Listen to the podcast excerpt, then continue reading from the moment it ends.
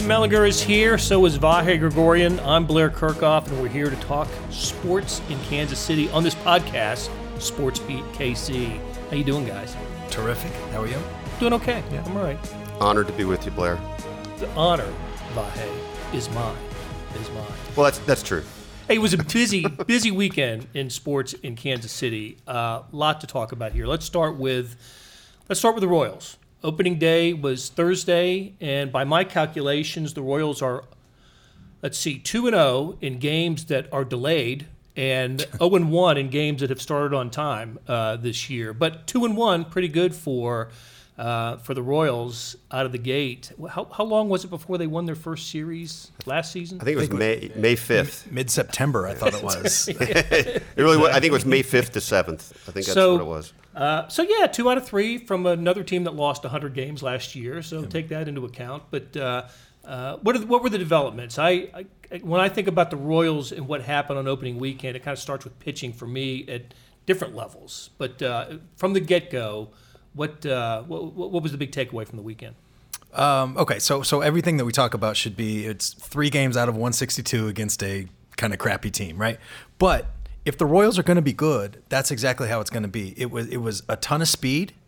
Um, all over the place, not just stolen bases, but Billy Hamilton tagging up on a fly ball to mid right, you know, not even deep right field. Um, it, it, was it was really good pitching. Um, you know, he, here's one thing. Like this is kind of a macro deal. Uh, if the Royals are going to be good, they've got three guys on this team with some ceiling who, who could be stars. It's Brad Keller, it's Mondesi, and it's Jorge Soler. And all three of those guys were really, really good in this first weekend. If that continues, there's a path. It's it's a narrow path. It's an unlikely path, but there's a path for them to be a good team. Well, hey, what'd you think? You were out there on Sunday. A, a few different things. One is uh, just the, the, the starting pitching. It, it, it Keller was the best, of course, but the last last with Junis and um, who's the guy I watched yesterday? Jorge Lopez. Jorge Lopez those guys um, kept the Royals in the game, right? They, are getting what they want out of their starting pitching right now. Um, the bullpen is in total flux. The thing that, of course, is my last impression, because it was a strong impression, was just finally seeing Kyle Zimmer pitch yesterday. And, you know, thinking of it as you're getting into it, as he, this isn't just a, a moment, this, is, this isn't just a novelty act. He, he's here. And now we need to see where this can build from, right? It's been a long time coming. I think I don't know if you guys feel this way, but I still worry about the trap door falling open for him. It, it's he's just been so tortured over time with all these injuries. But this is this is a potential building block in a spot on the team where they really need it. So I I'm encouraged by that. And, and, you talked to him after the game. What was his What was his emotions? What What was that about? I mean, uh, it was it was really sort of infectious. Actually, he he literally was still smiling about 45 minutes after the game, and I'm pretty sure it was straight through. Um, and while we were talking to Lopez, uh, typically the format after the game is we media gets to get with the starting pitcher first. So we were over there, and Kyle was making the rounds, just getting hugs all over the clubhouse. Um, and that was, and I got to talk to him for a few minutes after the, the media scrum, and uh, i guess I'll always remember him saying he felt like he was floating off the field when he left. And I did, I got with his dad afterwards too, and his dad was just constantly wiping tears away. Um, and some some reader called me on this today. I quoted his dad saying that, that you know Kyle had crossed, uh, crawled a lot of crawled across a lot of broken glass. Try saying that. and the guy said, well, you know, this is kind of relative. And that's true. I mean, he did get a $5 million bonus, and I, I don't think he literally crawled through any, any glass, but, but it's a great moment. It's a great moment. And uh, good for him, good for the organization. And, and Sam, uh, what does it mean for the bullpen? Because I don't think the bullpen had a especially good weekend. No, no, it did not. I mean, if if this is real with Kyle Zimmer, um, it's a huge piece. That's an inning that can be taken care of. I mean, his stuff. If we can just talk, like the, the journey is incredible, and the journey, you know, you should read Vahe's story, and, and Lynn wrote a good story from spring training about it as well. Like the the journey is incredible, and it could be almost a movie at some point. But if you just talk about him as a big league pitcher, pretty badass. I mean, he, he's got he's got 95, 96. He's got an incredible changeup that that that not only is a huge change of speeds. I mean, I think it's like 80 miles an hour. I mean, it was like 76. Huge, yeah, I saw yesterday. One of those came in, and yeah. it dives. It yeah, dives yeah. like down into the right. down into. sorry. Um, You know, he's he's I'm trying to get that Fox Sorry. tracker in my Yeah. mind here. He's uh, yeah, yeah. he's he's just, he's got a lot of stuff to to get big league hitters out. And look, that's been true. I saw him in Omaha. Um, was it last summer, or the summer before, and he was dominant there. Like when he's healthy, that's always been true. But to be able to see it on a big league mound against hitters who are in the big leagues, I, I think it was just kind of confirmation of what we've all heard. But he he's got some. I mean, he can be an eighth, ninth inning guy. quick quick aside or corollary to your point, and I, I'm not going to say it as eloquently as um, his dad said it yesterday, but the point with Kyle has always been, you don't really have any doubt about what his ability is. I mean, I mean, of course, clearly you have to see it go through each level, but just his ability to stay healthy. I think the the implication is, if he's the guy, if he's just able to be him, he's going to be a good major league pitcher and, and, a, and maybe a dominant one. Maybe. I mean, I guess we need to be a little careful here, right? There's so he's pitched one inning in the major leagues now. Yeah. But but it's a germ of hope for a guy that was part of what they were banking their future on. And I got to be careful when I say this company because I've been pronouncing, of course, we call it line drive our whole lives, right? But Driveline uh, has played a pretty big role in this. And uh, it, it, I'm not, is, is he the first Royals player to go through? I believe he their, is. In the Seattle based company that's, that rehabs athletes. And what, what is the significance of him having, of the Royals sending him? I don't know if the Royals sent him there. Or was just on- take us through that. The way it's been described to me is on their advice, and Uh, and this was after they had, re- you know, it was an administrative move, but they released him with the idea that he would sign right back. It was kind of just an administrative. We can get into the weeds later, um, but I, I think it's really important. I think it's a, it's a the, the Royals have always been viewed around baseball, much of it fair, some of it not, as behind the times as regressive, as you know, trying to win in 2019 in ways that really worked in the 1960s. Like that's sort of the exaggerated view. And so this is the Royals, and look like last chance, right? Like I mean, you know, backs against the wall, but embracing kind of this new way. And look, I don't think there's backwards as the industry tends to believe. I don't think they're as forward thinking as maybe they think in, internally, but I think that is significant that they sort of open their minds, open their hearts to, you know, sort of letting somebody else ha- have a crack with him. And I, I think that was that was a point his dad reinforced yesterday too that they he had to step out of everything. Right, it wasn't going to work. His dad even used the uh, the insanity line about you know Yeah. the definition of it being repeating the same stuff and expecting different results. And it, that's testimony of what you said, Sam. I mean that they the Royals were willing to, and again backs to the wall, but willing to say, all right, let's try this. And it, it was interesting. I guess we don't have to get too much into the weeds about about the the actual transactional way this went, but they did release him, but stand by him at the same time. Meanwhile, though, there was a chance other teams were calling, um, and uh, I'm not sure if offers specifically came or not, but but Kyle wanted to be a Royal, and the Royals were still invested in him. They were never, um, you know, just throwing him out. that that to me is one of the sort of the the most significant parts of this is the Royals have always Dayton Moore, this front office, this leadership group has made baseball personal in a way that I, I think other front offices don't do. It's so analytical. Players are commodities, all that stuff. The Royals have always right and wrong. Some of it's been good, some of it's been bad. But this to me, with Kyle Zimmer, sticking with him was it seven years ago. It was a 2012 draft, right? Yeah. Yes. Uh, seven years, all these ups and downs, and they stuck with him this long. The the the. I mean, the proof is in they released him. He could have said no. He he could have gone and tried, you know, sign with the the Yankees or the Mariners or the Marlins or the Rangers, anybody else. But he felt something. He felt a bond. He felt a love. He helped, he felt some support. Might be the best word. Um, I mean, that, that that is the Royals to me, like at their purest. That you know, sometimes and again, sometimes it works. Sometimes it's counterproductive. But but they they make things so personal, and I think it really helps with with Kyle Zimmer. It's a really interesting twist on this whole thing, isn't it? When, when you're thinking about the things that distinguish the Royals, whether, whether it's they're not as forward thinking as they think they are, they're not as backwards as others think. There's this little element that is part of what defines them, and it really is sort of just drizzling down from Dayton at some point, right? I mean, it's it's Dayton's way. Um, and a, a, an example you're making me think of as you say this is Alex Gordon, which has been a complicated thing, Totally. right? But I remember Dayton saying this when they signed Alex Gordon to what at that moment was a happy, happy moment and you know a triumph. Um, and talking about how he he really was never wanting to take advantage of a relationship because the relationship was more important, basically.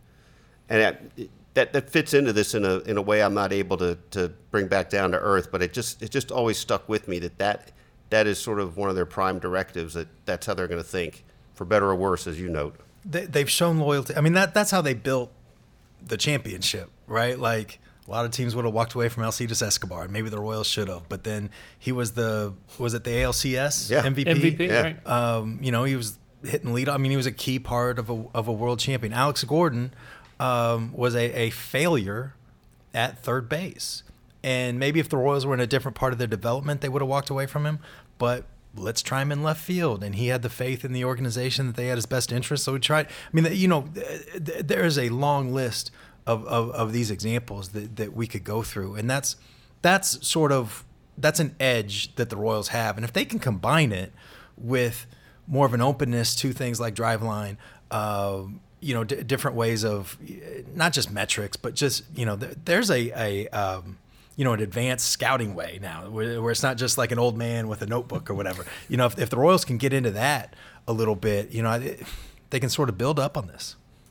Let's let's cover one more Royals topic before we leave it, and that is the idea of Ian Kennedy as in a closing role for the Royals. Is this something we expected? Uh, Sam, what did uh, what did we know about this coming out of spring training? they started talking about it in spring training that that it was a possibility. Um, I when they brought it up in the beginning, I didn't think they would actually go through with it because I thought they I, they value guys that can just give innings, and I thought they felt like even if they were mediocre, sub-average innings, 180 of those from Ian Kennedy would be would be a valuable thing, you know, for this team in this in this point of its de- development. Uh, I applaud them for doing it. You know, starter stuff plays better in the bullpen. He's not gonna get flustered back. You know, uh, it's a, it's a new role, but he's been around 289 starts. I think. I mean, he's he's he's done it, so he's not gonna get nervous in that role. I don't think he'll be the closer all year. I actually think there's some room for Kyle Zimmer, um, you know, to get in there. You know, Josh Staumont's gonna get a chance. He's gonna be up at some point. I mean, they've got some other arms, but it's they're getting something out of a guy who has given them, you know, remarkably little after signing a five-year, seventy-two million dollar contract. The only thing I'd add is I think it, it it's a different sort of way to try to salvage what what he's what his contract has meant because it's it's it's been it's been an albatross, right? I mean, it, it, Yeah. a real problem for them, and so if they can tweak this and it, it matters. I mean, I think they're kind of just guessing at it, though. I I really do, but why not Yeah. try something else? Okay, so maybe for the only time this year, I'll say let's leave the first place Royals uh, discussion and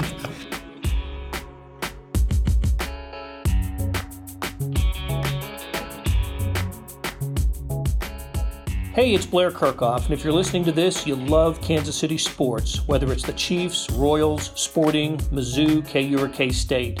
And no one covers these teams like the Kansas City Star. If you currently subscribe to the paper or have a digital subscription, thank you for your support. And if you don't, here's a great offer. It's called Sports Pass unlimited digital access to every sports story and video on kansascity.com. And it's just $30 for the first year. It's the best sports value in town, just 8 cents a day or 250 a month. You can't beat that. Subscribe now at kansascity.com slash sportspass.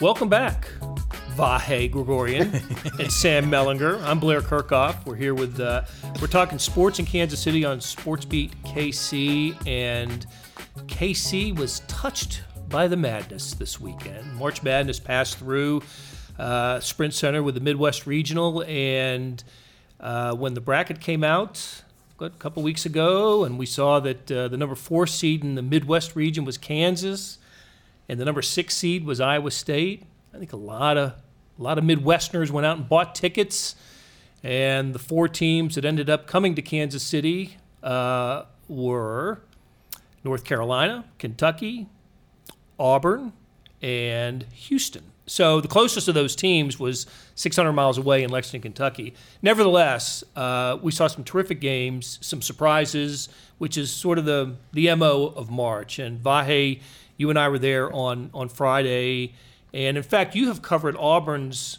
last uh, previous two games to their championship on on Sunday. Um, I imagine when you go into a game thinking about what you might write about, especially for a night game. Um, uh, you're thinking of the possibility of Auburn not winning the game. It's it, you, you, don't go into it thinking Auburn, right? No, but right. you came out of it, you know, with a different impression. A- absolutely, and and you know, let's go back to the day the bracket came out. Um, I remember sort of the, the fantasy bracket for us here would have been Carolina, Kentucky, Kansas, and Iowa State. And I remember um, a wise guy in the newsroom pointing out that, uh, well, could be, but what if the bracket gets busted up like the ones we got into last year, where especially the one where K State was in the regional. That's right. Um, so these things these things happen, and uh, I'd say Kansas City still got its money's worth, though, didn't it, with uh, the way it played out? And I think having the marquee teams like Carolina and Kentucky here was still pretty special. And then really the games themselves were were just a treat. And and, and yesterday was uh, was the, the best of all. Um, and and you were knee deep in it, Blair. And and uh, I, I, was at the Royals game, kind of keeping an eye on it, and and sort of thinking, uh, in all candor, I hope. I hope Kyle Zimmer pitches because there's not much to write here uh, unless he pitches, and luckily he did. But, but seeing that scene with the Chuma coming in on the wheelchair, and and uh, you just started started getting the feeling it was meant to be for Auburn. Yeah, you, you know to to have defeated Kansas as easily as they did. Of course, they came out um, on fire, and that game was over by the, if not the first, then the second media timeout. They were two point lead over North Carolina at halftime, but ended up stretching that thing out early in the second half, and, and that's when you mentioned. Uh, uh, Chuma Okeke suffered the, the torn ACL, and I thought that was going to really impact Auburn for the Kentucky game. Uh, and but turns out Kentucky, the closest game that Auburn played of the of this uh, of that Kansas, Carolina, Kentucky trilogy, but then end up winning it in overtime. And meant to be sounds like uh, you know it's a kind of an apt way to describe the the, the feel that you have with, with Auburn now.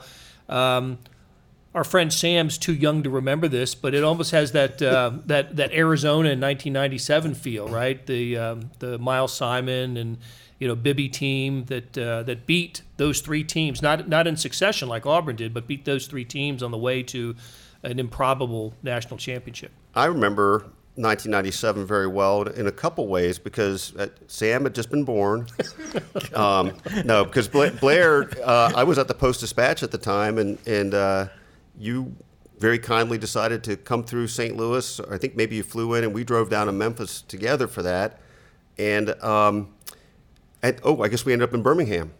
Yeah, yeah, we drove or Memphis, Memphis first. I think it was Memphis, okay. Memphis and then Birmingham. yeah, right. Memphis then Birmingham. So we were I was kind of on board for the whole thing with with uh, UKC Star guys, and uh, that locker room when Kansas lost in Birmingham, that was as devastated a locker room as, as I can ever remember seeing. I mean, and it's sort of a side point here, but I, I that has stayed with me all this time. Our, our friend Ryan Robertson was uh, one of those guys, I believe, and um, and and anyway, I just maybe it was on my mind just seeing Roy Williams again uh, this weekend and another tearful ending for, for Roy in the tournament.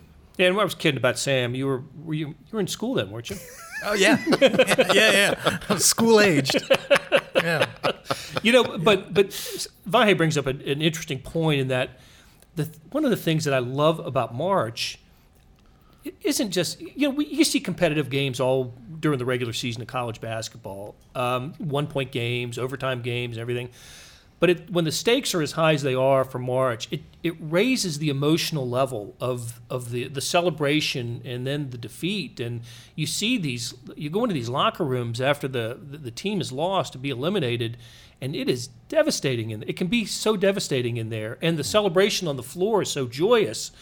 Bruce Pearl, the Auburn coach, was uh, was beside himself going to his first Final Four. And uh, look, we all appreciate and love the the championship events that we've either watched or covered, but I just think there's a, a different level of emotion when it comes to the NCAA tournament. There is. Uh, my kids aren't old enough to remember this, but the uh, the worst that I can remember was uh, Kansas when they lost to Northern Iowa in either Tulsa or Oklahoma City in, in the second round, and there was just open wailing. I mean, just open, loud, almost like uncomfortable. Why am I here? Sort of sobbing. It was awful. Um, the like, I think like a couple of the sort of mental images of this tournament, and this goes along with what you're just saying, is um, it's not Tyus Jones, it's Tre Jones, right? The uh, the point guard Yeah. from Duke. How he was after that game last night when, when they lost. I mean, just for a long time, just you know, missed the the handshake line because he's just you know can't you know wrap his mind around that stuff. There, the other thing I think about like the, the so yes, you you get each extreme, each extreme very much because these are college kids. In some ways, it's even more than it is like in in professional sports because these are college kids. A lot of them this is the last time they're ever going to play, and and I think you're more emotional when you're in college than, you are when you're 32 or whatever um, in the pros. But um, the other thing, all of that, the stakes, and this is what we're talking about, all the the, the stakes, the pressure, all that stuff. Um, it either ruins the way that you play or it lifts the way that you play. And in the Elite Eight, this was an absolutely amazing round of basketball. Uh, I don't think, I mean, I don't, maybe you can go back, maybe this is recency bias, but how many times has a player played as well and dominating as Carson Edwards and lost? You know, that, that's as well as you can play in, in a lot of ways. And he still wasn't good enough to win. That's how good Virginia was. You know, uh, that Duke Michigan State game, that, there was a lot of high level, that was a high level basketball. Texas Tech, I mean, you know, the teams in that round, for whatever reason, seemed to, you know, rise to the occasion, even the ones that lost, you know, even the ones that lost. That, that was an incredible round of basketball. Let's talk about the end of the regulation of that Virginia Purdue game because that that was that play in the final 5.9 seconds. I think will go down as one of the top plays in the history of the mm-hmm. NCAA tournament. The sequence of events it was phenomenal. Mm-hmm. The ph phenomenal what what had to happen for that to succeed, and for, for Virginia to advance in the tournament to the Final Four. And let, let's start with the background of this team is about to lose a game, uh, you know, to a Purdue team that's more than capable of winning that game and, and advancing to the deserving to advance to the Final Four. But Virginia, of course, was the team that became the first in NCAA tournament history to lose as a number one seed to a 16 seed. So I don't know if this would have been as devastating, but it would have been really disappointing for Virginia to, to lose a game like this. So Purdue's at the uh, or Virginia's at the line uh, with a two shot. You know, uh, uh, Ty Jerome is standing at the free throw line. He's got two shots. They're down three. Right, Virginia is down three with with 5.9 seconds to play. He makes the first one. I read in his post game comments that he did not intend to miss the second one. Oh, I assumed he did. I, I assumed he did, and I still assume he did, and wonder if he felt some incentive not to say that he did. Like maybe he thought it was against well, the rules or maybe. something. I, He- I don't know. It seemed he- weird to me. His, was- his his line was he made the first one on purpose, but so the second one, you, and usually when you miss a free throw like that, you miss it long. You're trying to hit it off the back iron, not the front iron. But this one bounced off the front iron, and um, I'm, I'm going to pronounce his name wrong. Diakite. Di- Diakite, right? Uh, for Virginia, who's not on the inside because of the free throw alignment. He's the, he's the second person in, but the ball bounces far enough for him to tap it back, and he doesn't tap it back to a to the three point line where you'd think you know that's where somebody would be. He taps it all the way to the backcourt. He's able to do this because there's 5.9 seconds to go and not 3.9 seconds to go. But the freshman guard Clark runs it down and has the presence of mind to see Diakite open, you know, from about, about 12 feet from the basket, throws a bullet, a strike, and Diakite catch, has to catch it above his head and shoot it above his head because there's no time left. The ball goes through the, the hoop after the buzzer uh, sounds, ties the game, it goes into overtime. It's a mind blowing sequence of events that I think you, you could spend days breaking down everything that happened and what should have happened, starting with the fact that Purdue missed a free throw to keep it a three point game from that Ryan Clark kid or, Yeah, or Ryan Cline, Ryan who, Cline, who was incredible shooter during the tournament. Anyway, I hope that the Richmond or the Roanoke or the Norfolk papers or Charlottesville did a, a, a sequence, a breakdown of of that, that 5.9 seconds. I was just blown away by all of that. I was thinking about that all night. That sequence. I was thinking about it all night, and it was just it was an amazing play. I think I saw you throw out on Twitter shortly after uh, just the question of should they have fouled there to do that, and I guess part of the question now to me, now that you mentioned the time frame, is could they have waited two more seconds to foul? I think, and Sam, I, I know we've talked about this. It is such a you know frenzied moment, Yeah. you know, and to ask a defensive player to foul at a certain time, Mm-hmm. you know, I, I think maybe asking a little too much, especially if the, the guy with the ball is he is he about to shoot? You know, could it be a, you know could it be in the act of shooting kind of which you don't want at all. Um, I, I think Purdue was okay with the foul when it when it occurred, but don't you yeah, think? I, I think that it was the smart play. You, you'd rather have it be 3.9 than 5.9. But I, I just don't, realistically, I don't know that you can ask a college kid in the middle of that chaos to keep his eye on the clock and then also his Yeah, guy. yeah. And, foul, you know, I, I think what you can do is say, go for the steal in the backcourt. Once they cross half court, foul. I think that's what you do. And, and the sequence, you know, look, it, it makes for a less, you know, sort of uh, entertaining game in most not in this one but in most games to foul just you know it takes away that last second shot but i think it's a smart move you know strategically because if you think about uh, if they don't do that how many crazy shots did uh, Kyle Kyle Guy Yeah, Kyle Guy. Kyle Guy hit in the guarded off balance three pointers if, if he hits another one and you didn't foul, you get justifiably crushed. How do you not foul? Right. And the the string of events, I've never said this before, but the, the, the string of events to happen, this is the part I've never said before, perfectly missed free throw. you know what I mean? Like just to be, you know, sort of like you mentioned, most most guys go long. This was short to get it get the tap out. Um, that pass had to be perfect. That pass, I know we're we're you know this is a audio medium, but that pass had to be a bullseye. If the pass is behind Diakite, he he can't. You know, Right. it, it- you know, it just doesn't work. Um, to to have that, and then that's still a tough shot. Over was that over Haarms? Over the seven three guy? I don't know if it was over. I can't remember. think if it it was a might, might have been sort of more around him than over him. I'm not sure. But, Um, just- but yeah, The sequence Yeah. of events that had to happen once you foul, I think, is is is more unlikely. It's less likely than you know Kyle Guy coming around a double screen and, and hitting an off balance three point. I think you, you have to do that. And the moment, and they're going to show this. This will be on on one shiny moment for sure. The moment that I think like encapsulates kind of what we're talking about, the emotion stuff, is after that.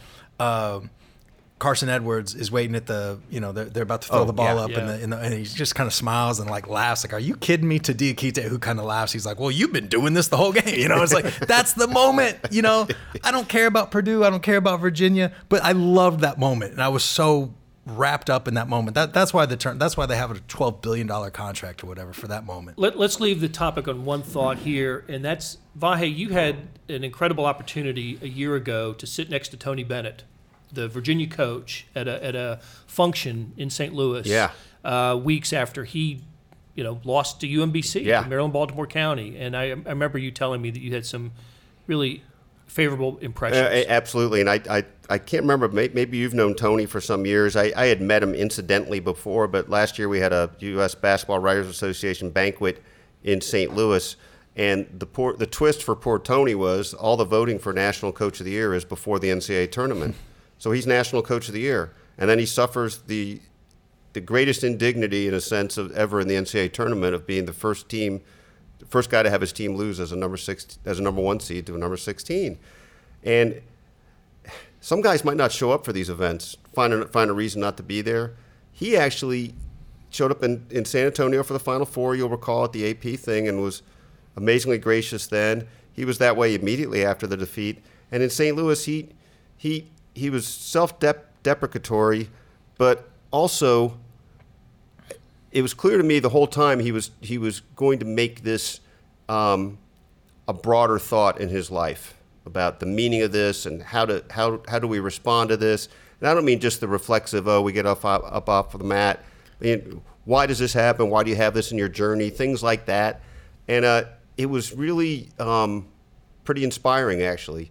And he was great dinner company. I sat right next to him for two hours up there, and he's like whispering jokes when other people are talking, and um, he was uh, Whitey Herzog was there and, and signed a baseball cap. Um, I think it was a Cardinals cap, and Tony's not a Cardinals fan, but he, he was sort of agog, if that's still a word that we can use, uh, with Whitey Herzog. I didn't mean to rhyme there, but it just happened.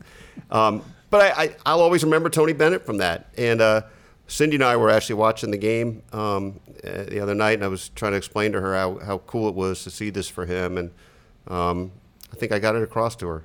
You know, you know what it made me think of is this is maybe a little bit random, but a few years ago, it's been many years ago now. Dirk Nowitzki won the MVP award in the NBA, and they lost in the first round. Right. that that's year. right. As a one. Yeah, and and he had his MVP press conference as it happened, like as the voting is done. Regular, it, it was mm-hmm. kind of similar deal, and and that press conference was ve- it was almost like apologetic. It was like, oh, I can't believe I won this award. That's a big disappointment. You know that Tony Bennett was like the the the smart, ins- inspirational upgrade from that moment. Like that that that's kind of the default setting. I think a lot of us would probably go to. Ah, you know, think about what couldn't happen. Tony almost immediately, even after the, I can't remember who, who the the locker the, Yeah, the it was in the hallway reporter- right after. You're right. They always do that interview. Yeah. and right in that moment, he was. I was like, oh my, I, this is an impressive because he said that. Um, you wrote it. You wrote it again, but uh, uh, this is part of our story now. Nothing we can do about that. It's up to us to how we use that or how we, Yeah. you know, how we take this into the future. It was such a cool message that you know, not to get too deep, but we can all use that in a lot of No, li- no, I, you know, I- that's why it of was so lives. cool, right? Yeah, I mean, yeah, it, yeah, it yeah. struck you because it, it's more than about just the moment in sports. Yep. It's like, you know, I, I, I could use a little of that way of thinking in some Yes. of the mishaps I create Yep, or yep. have happened to me. Yeah. Is what I no meant to fault of say. my own. Yeah, nothing to do with me. I love those stories. Um, guys, it was, it was great. Vahe Gregorian, Sam Mellinger, I'm Blair Kerkhoff. Follow the coverage, uh, all things Kansas City sports in the print editions of the Kansas City Star digitally on kansascity.com and download the podcast, Sports Beat KC. Thank you very much.